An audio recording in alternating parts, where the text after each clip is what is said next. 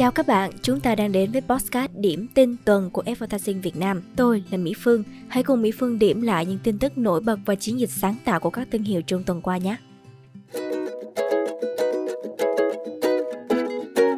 Điểm tin đầu tiên, họa sĩ trẻ người Việt lọt vào top 100 của cuộc thi vẽ chân dung quốc tế do Hiệp hội Chân dung Hoa Kỳ tổ chức. Mới đây, họa sĩ trẻ vương Nguyễn đã lọt vào top 100 trong cuộc thi vẽ chân dung quốc tế thường niên của Portrait Society the America, Hiệp hội Chân dung Hoa Kỳ theo đó, Portrait Society the America là một hiệp hội phi lợi nhuận được thành lập từ tháng 2 năm 1998. Hiệp hội hoạt động như một tổ chức giáo dục, tập trung phát huy nghệ thuật vẽ chân dung và nghệ thuật tượng hình thông qua các chương trình và ấn phẩm. Hiệp hội chân dung Hoa Kỳ cũng cam kết cung cấp tài nguyên giáo dục cho bất kỳ ai quan tâm đến thông tin kỹ thuật, thẩm mỹ truyền thống và lịch sử của nghệ thuật tượng hình và vẽ chân dung. Hiệp hội tổ chức 3 cuộc thi thường niên, trong đó cuộc thi vẽ chân dung International Portrait Competition là nổi bật nhất. Vào năm thứ 25 tổ chức cuộc thi, Hiệp hội nhận về 3.075 bài dự thi từ các nghệ sĩ trên khắp thế giới. Trong đó, tác phẩm Getting Ready do họa sĩ Vân Nguyễn thực hiện đã lọt vào top 100 của cuộc thi và cô trở thành đại diện duy nhất của Việt Nam đạt thành tích này trong cuộc thi năm nay.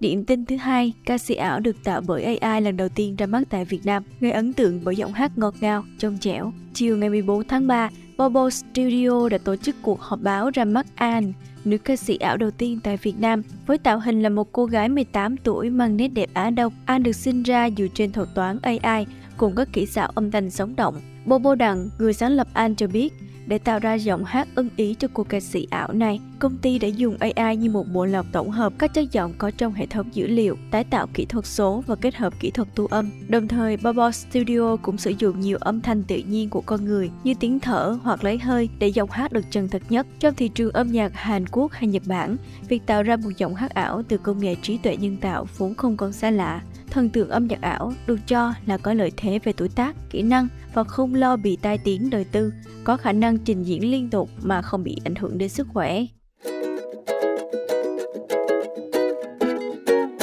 Điểm tin thứ ba, Microsoft Teams cho phép tạo hình đại diện 3D. Người dùng có thể xuất hiện trong cuộc họp ngay cả khi tắt camera. Vừa qua thì Microsoft vừa thông báo ra mắt tính năng cho phép người dùng tạo nhân vật hoạt hình 3D và đặt làm hình đại diện trong ứng dụng Teams. Tính năng mới này có tên là Mesh, cho phép người dùng tạo lập và tham dự cuộc họp dưới định dạng một nhân vật hoạt hình 3D. Người dùng có thể chọn màu da, thiết kế hình dáng mắt, tóc, kiểu dáng khuôn mặt hoặc thậm chí là những phụ kiện như tai nghe, mắt kính nhằm thể hiện cá tính thật của bản thân. Tính năng sẽ chính thức ra mắt trên ứng dụng vào tháng 5 năm 2023. Bên cạnh đó, Microsoft cũng tiến hành xây dựng một phiên bản nâng cấp của Mesh để người dùng có thể tạo khuôn mặt nhân vật dựa trên hình dáng ngoài đời thực. Tuy nhiên, phiên bản này vẫn đang trong quá trình thử nghiệm và chưa có kế hoạch ra mắt trong tương lai gần. Điểm tin cuối cùng, LinkedIn áp dụng mô hình AI mới nhất, giúp người dùng cải thiện profile, tạo lập bản mô tả công việc nhanh chóng và tiện lợi. Mới đây, LinkedIn đã tích hợp công nghệ trí tuệ nhân tạo vào một hồ sơ tuyển dụng và LinkedIn Learning. Cụ thể, công ty sử dụng mô hình GPT-4 mới nhất để hỗ trợ người dùng cải thiện profile trên LinkedIn. Tính năng này có thể giúp những người gặp khó khăn trong việc viết phần mở đầu hấp dẫn cho bản thân mình. Do đó, người dùng có thể cung cấp thông tin về bản thân mình để AI sáng tạo một đoạn văn hoàn chỉnh, trôi chảy. Trong khi đó, mô hình GPT 3.5 được tích hợp nhằm giúp các nhà tuyển dụng thực hiện bản mô tả công việc. Người dùng chỉ cần viết ra một số thông tin cơ bản bao gồm chức danh, công việc và tên công ty. Sau đó, công cụ sẽ tạo ra một bản đề xuất công việc chi tiết để người dùng xem xét và chỉnh sửa. Hiện nay, hai tính năng này đang được áp dụng với người dùng Premium.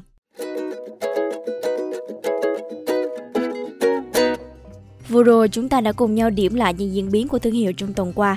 Hãy theo dõi podcast điểm tin tuần để không bỏ lỡ những tin tức mới lạ và thú vị nhé.